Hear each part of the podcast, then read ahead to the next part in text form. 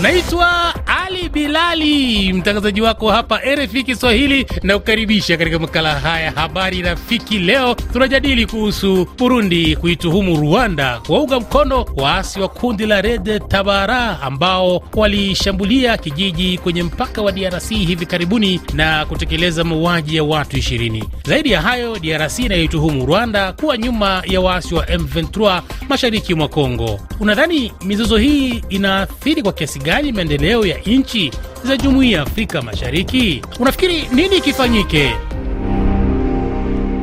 Tuanze na Kwa majina naitwa Matie Masoka maarufu maskini jeuri, napatikana Jamhuri ya Kidemokrasia ya Kongo, mkoa wa Tanganyika, mjini Kalemi. Cha msingi ni marais wetu ambao wanatafuta maslahi kwenye nchi za watu wengine, watoe waasi wao, watoe yale makundi ambao wanatia ili kusumbua nchi za wenzao. Yaani hakuna shutuma za uongo, shutuma zote ni za kweli, lakini marais wetu wanatafuta maisha kwenye nchi za wengine, waache.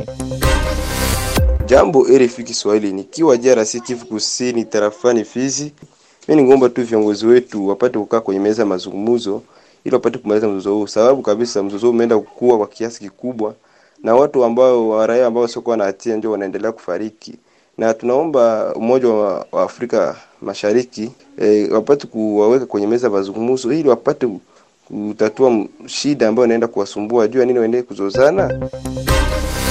Jambo RFI Swahili tokea hapa Kamanyola, DRC, Kivu Kusini, tarafani Walungu. Mimi ni Fisto Chance Magoma Lefis. Migogoro hii si migogoro nzuri, ila jambo la muhimu kufanya ni kuangalia jinsi ya kuboresha usalama wetu, kwa sababu sisi sote ni ndugu na tulikuwa tunaishi kwa undugu tangu zamani. Sasa leo haya yakiendelea, yatazaa vitu ambavyo vitakia kushindikana hata kutatua. Naitwa Samueli Samueli Ayubu, napatikana mjini Lusaka, Zambia.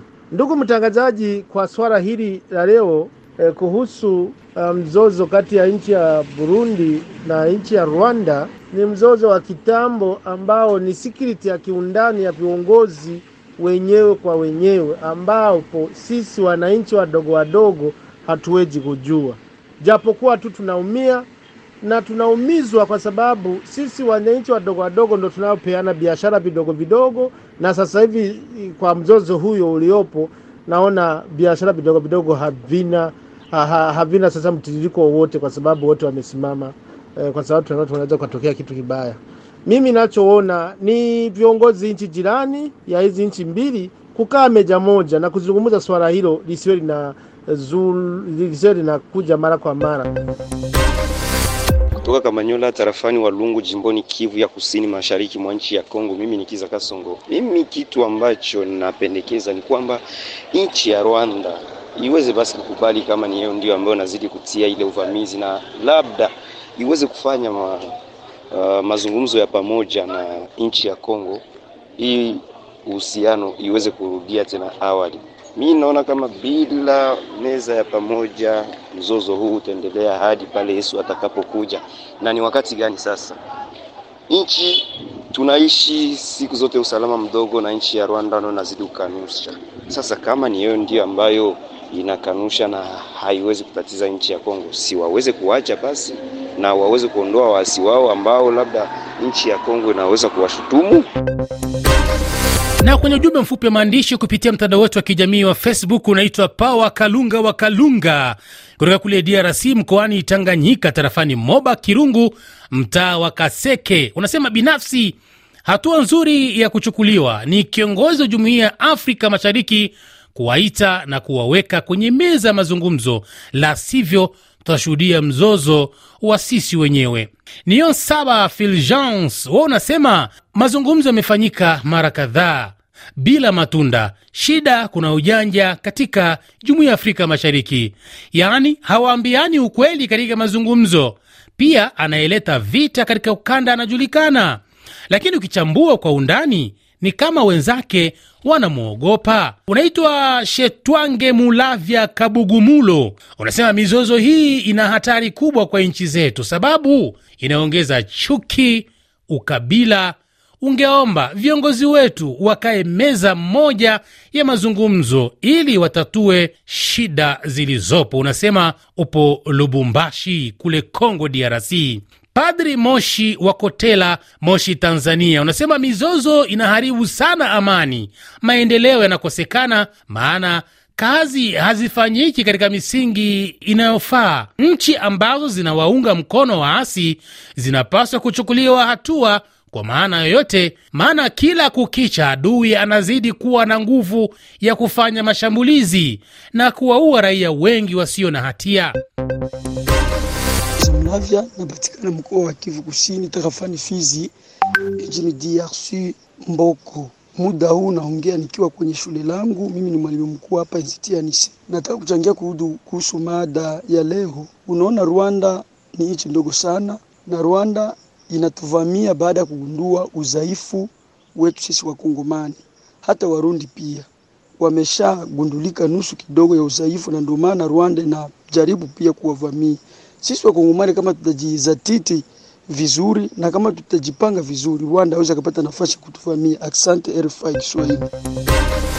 Jambo RFI Kiswahili, mimi ni Aristotle Longeri toka Beni, DRC. Aa, kuhusu swali nini lifanyike kuhusu nchi ya Rwanda ambayo inaendelea kutatiza nchi wanachama ya nchi za East Africa, nadhani kitu kikubwa ni hiyo tunaita dialogi, wakae pamoja. Uh, viongozi waite nchi ya Rwanda, waite nchi ya Burundi, waite nchi ya Congo. Ninajua wanakaa, lakini wakae na wamhamakie Rwanda. Unajua, kama kuna mtoto katika jamaa ambaye hasikie, inafaa kumhamakia, na kama hatasikia kumhamakia, inafaa kumchapa fimbo. Na ninadhani hii inaweza kuwa moya ya solution kwa nchi ya Rwanda ambayo inaendelea kutatiza nchi ambao wanamzunguka. Na unaitwa Tuungane Balike Hasani toka Bukavu, DRC.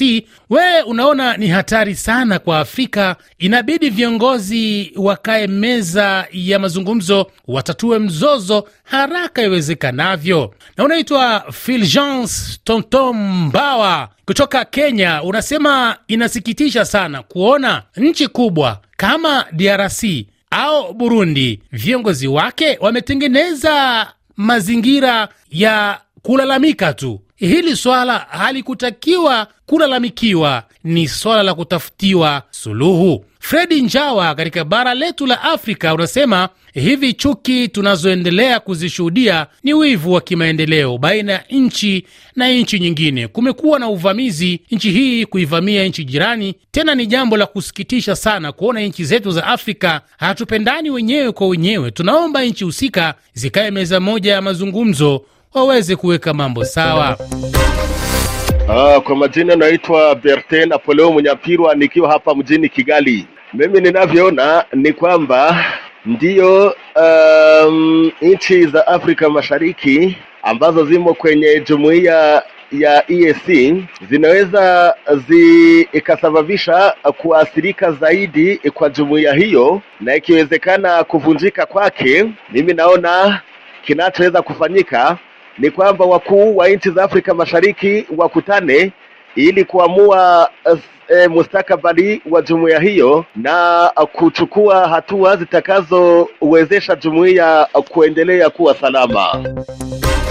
Na wewe unasema unaitwa Mugabe Gabriel, unapatikana Bukavu, Kongo. Unasema nchi zetu zinatakiwa kwanza kupiganisha mvamizi sahihi wakati zinapoona ya kwamba zimevamiwa. Tuhuma sio vibaya, lakini tupiganishe kwanza wale tunaowaona. Kutoka Mkombozi Rukilajo, Kerwa, Kagera, Tanzania, unasema dunia ina mambo jameni, nchi kubwa inalalamika kuvamiwa na kanchi kadogo. Hii ni aibu kubwa kwa majirani. Distoston unasema ni jambo la aibu kwa nchi kubwa kama Kongo kusumbuliwa na kainchi kadogo kama Rwanda. Nimalize na ujumbe wa mama Brigitte Katempa Kapindo kutoka tarafani Moba nchini DRC. Unasema unaomba kwa jumuiya ya Afrika Mashariki kukaa kwenye meza ya mazungumzo ili kumaliza mzozo uliopo. Mimi naitwa Ali Bilali ambaye nilikuwa nawe katika makala Habari Rafiki. Tukutane tena hapo kesho tukijaliwa. Mpaka sasa nikutakie jioni njema.